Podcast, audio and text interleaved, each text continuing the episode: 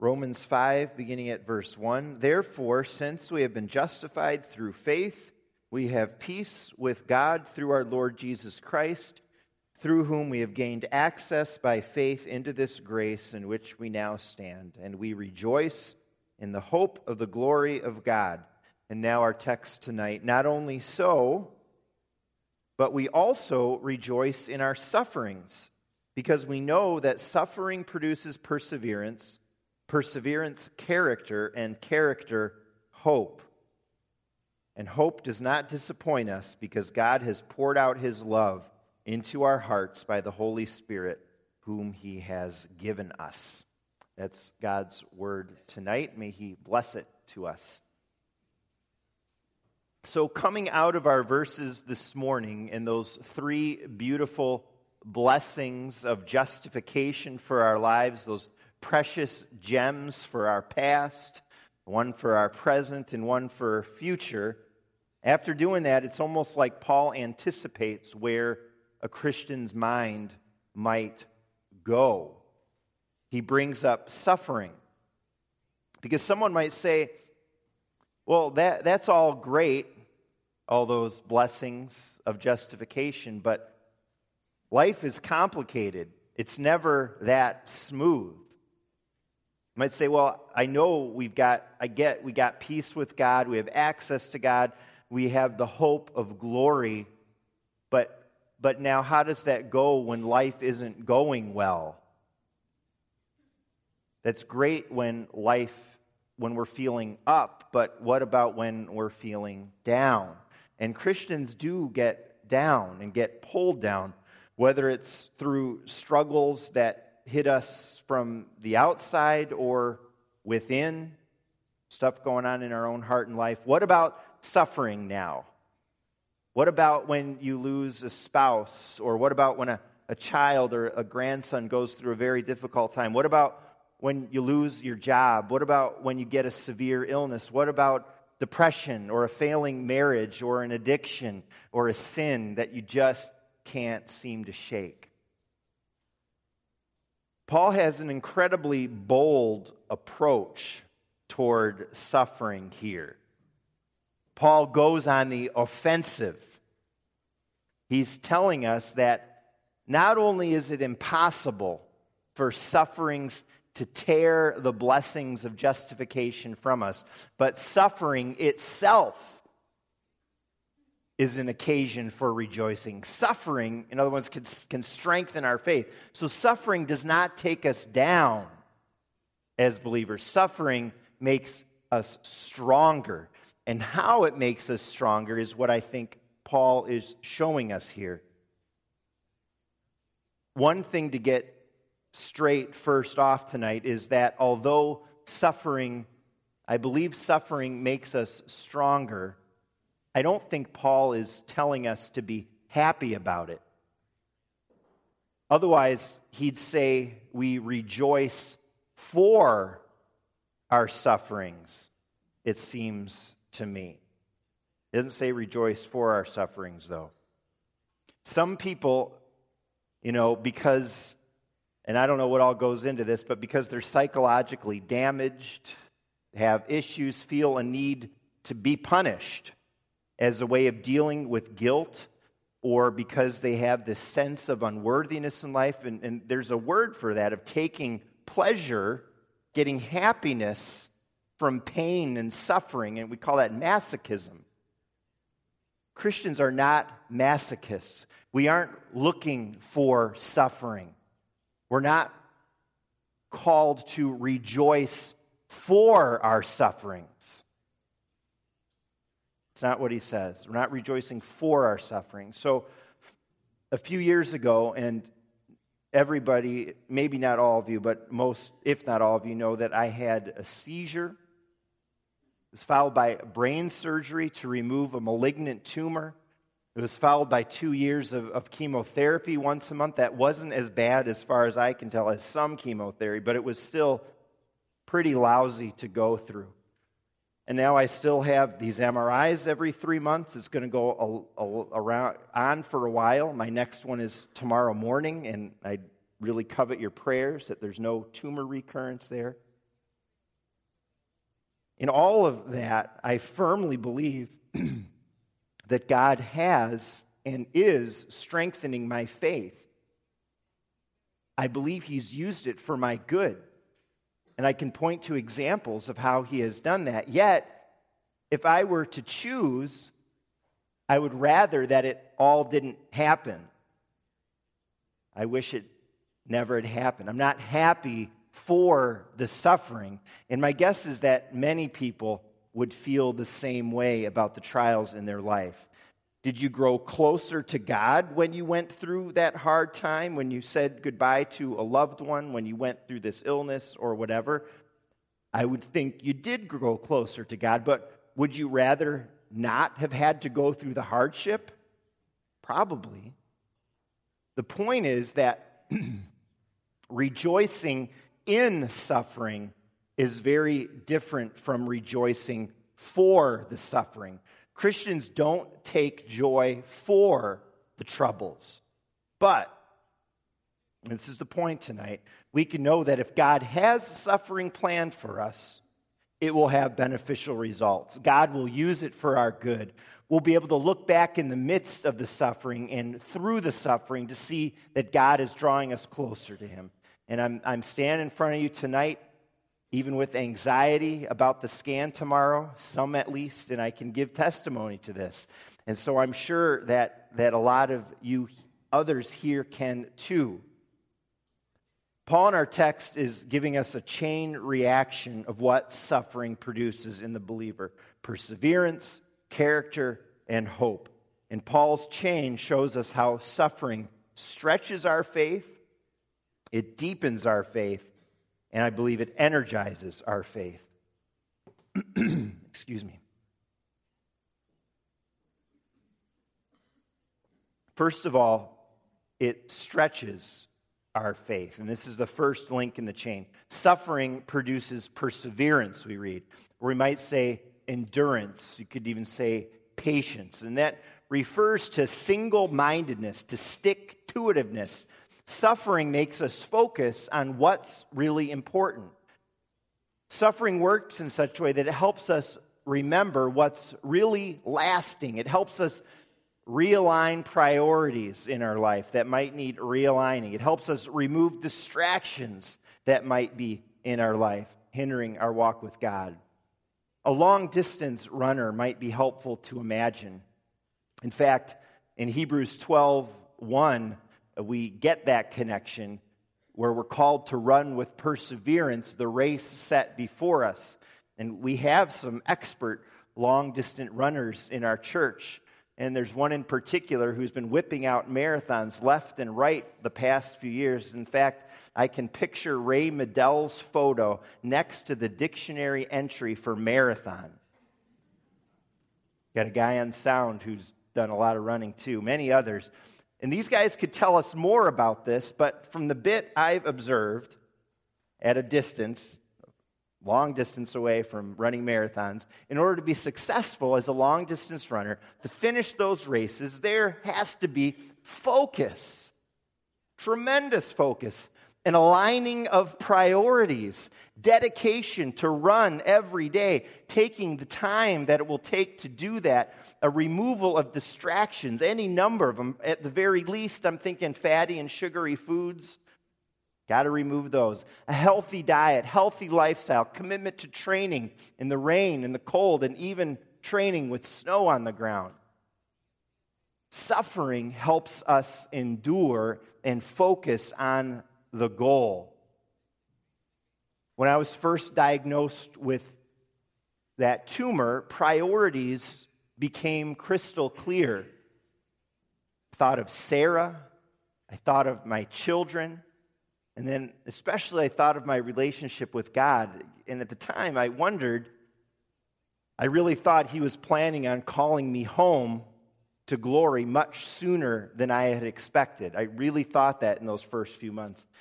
And while I always have sought to prioritize my walk with the Lord, I really, truly had to ask, was I ready to meet Him? Because, you know, when you start thinking about, you know, when we die, no one else, no one else is there anymore.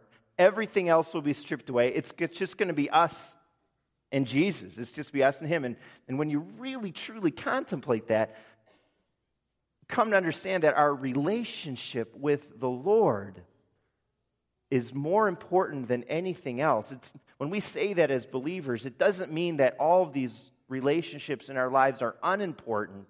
They are. We love our loved ones. We love brothers and sisters in the church, our spouse families, but our relationship with the Lord, it's more important than any other relationship. And on that day, we want to be sure that we're standing there before Him in His presence, not in our own filthy rags, as the Bible talks about, but clothed with the righteousness of Christ, the white robes that His work on the cross provides for us when we accept Him by faith. Through the suffering, then, comes perseverance because it helps you see that goal. And as you're focused on it, you see what's important and what's maybe not so important. You put off the things that distract you in your relationship with God and, and that weigh you down, and you do better in the race that the Lord has called you to run. Your faith becomes stronger, you're stretched, you grow. Suffering not only stretches our faith, teaching endurance and focus, it also deepens our faith by producing character. Character is the second link in Paul's chain. We're told that the idea of character, we could call it uh, I don't even think this is a word, but a testedness, a confidence that can only come through experience, a growing poise that comes through experience in life. Someone who is 50 years old has a much greater handle on their job than someone who's 25 years old and still learning the skills. Even if the 25 year old doesn't doesn't realize it yet. The 50 year old knows the ins and outs of the work, the ebb and flow of the work year. They won't be rocked so easily. And that, that's what's so great about having a mentor, if you can, for your, your career and your work. When, when I came here in 2002, I had only worked part time at churches for a few years while going to school. But Dr. Koning was in his 50s, and he had a knowledge and a poise of how things go in full time ministry in the church, from council meetings and congregational meetings to planning and leading worship services, right? And writing and delivering sermons Sunday after Sunday after Sunday, conducting funerals and weddings, visiting members. His character had matured as a pastor over the years. the last couple months as a family, we've gone a few times to this uh, really great park that we've discovered uh, for a couple hours on Saturdays, Madison Meadows in Lombard, not too far from her house. And it's especially for Sarah, uh, can go around that park to train for this World Renew Free Family event at Soldier Field that a number of folks here are doing. Yesterday at the playground, uh, we were there, and I was our we were there. Um, our youngest two like to play at this big playground, and I was watching uh, a mom and a dad, maybe in their 20s, 30 years old at most, with a two or three year old little boy.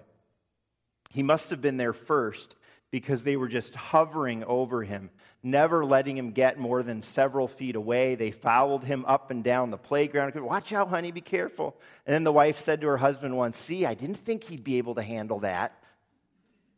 And then there's me, the more experienced parent. And most of the time, I just watched or, or read from the park bench. If Sophia or Adriana fell, I knew they'd probably be fine. I've seen it all before. You know, as a parent, over the years, you develop a sense of when to step in and get concerned about something and when to leave it be. You don't get all uptight about every little incident. I got to tell you one other thing. Uh, there was once a little girl who I heard about who took something home. This is related to parenting and parents. She took something home from kindergarten that was not hers, and then she lied about it.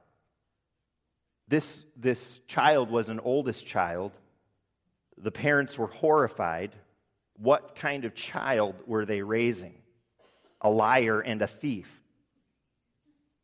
Well, the teacher helped them understand that this was not unusual behavior for a five year old. Self preservation is higher than truth telling. It was a learning moment. The child shouldn't have done this, but it didn't mean she was a terrible child. The parents were relieved. But you don't know those things if you're an inexperienced parent. There's a poise that experience brings. It happens with sports teams, this character. It almost never happens that a team of players who has never been deep in the playoffs will win a championship. The playoffs are a whole new ball game, whole new set of challenges. When players are new to it, they'll have the jitters, their game will be affected. But if you've been there, teams that have been there, watch out. They'll have a strength that comes from being tested previously, a character. God uses suffering to produce this character, this poise, this maturity. There will be struggle and suffering in the Christian life. The Bible promises it, it's going to happen. And when you experience it for the very first time, it can really throw you for a loop. You're left staggering. I don't feel God's presence. Is He still in my life? Does he love me anymore or not? You learn through going through the fire that even though sometimes we feel so low that we don't feel God's presence, He is there. And as He brings you out of the depths in His faithfulness, you will once again experience the joy of His presence. And then the next time, the next trial, you're more prepared. You learn that God saw you through that last time. You survived. And the older you get, the more instances you'll be able to look back on. God never left you, He never forsook you. He's not going to leave you now. In suffering, God builds your character, your faith deepens.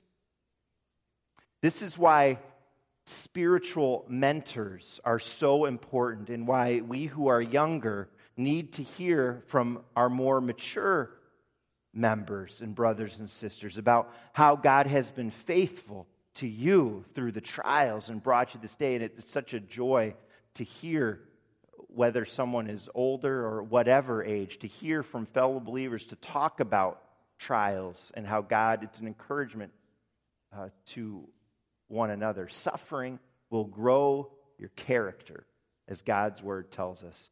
Finally, suffering will energize your faith. And this is about that hope that does not disappoint because God has poured out his love into our hearts by the Holy Spirit. All of this leads to a growth in hope. And this happens as we're filled with God's love. Many Christians will say that they experience more of God's presence and love during suffering because it, it makes, makes us focus on Him more, helps us trust Him more. Suffering removes rival sources of hope in our lives because everything else is, is stripped away from us in suffering. And we see that the only one who can truly meet us in our need is our God. And, and so in suffering, we're driven to our Lord and the one place where there is real confidence and security. We have a hope day by day. We have an ultimate hope and glory when our sufferings will be no more. Every tear is going to be wiped away. No more death, no more mourning. And this hope energizes us for living. We know that all of this is not for nothing.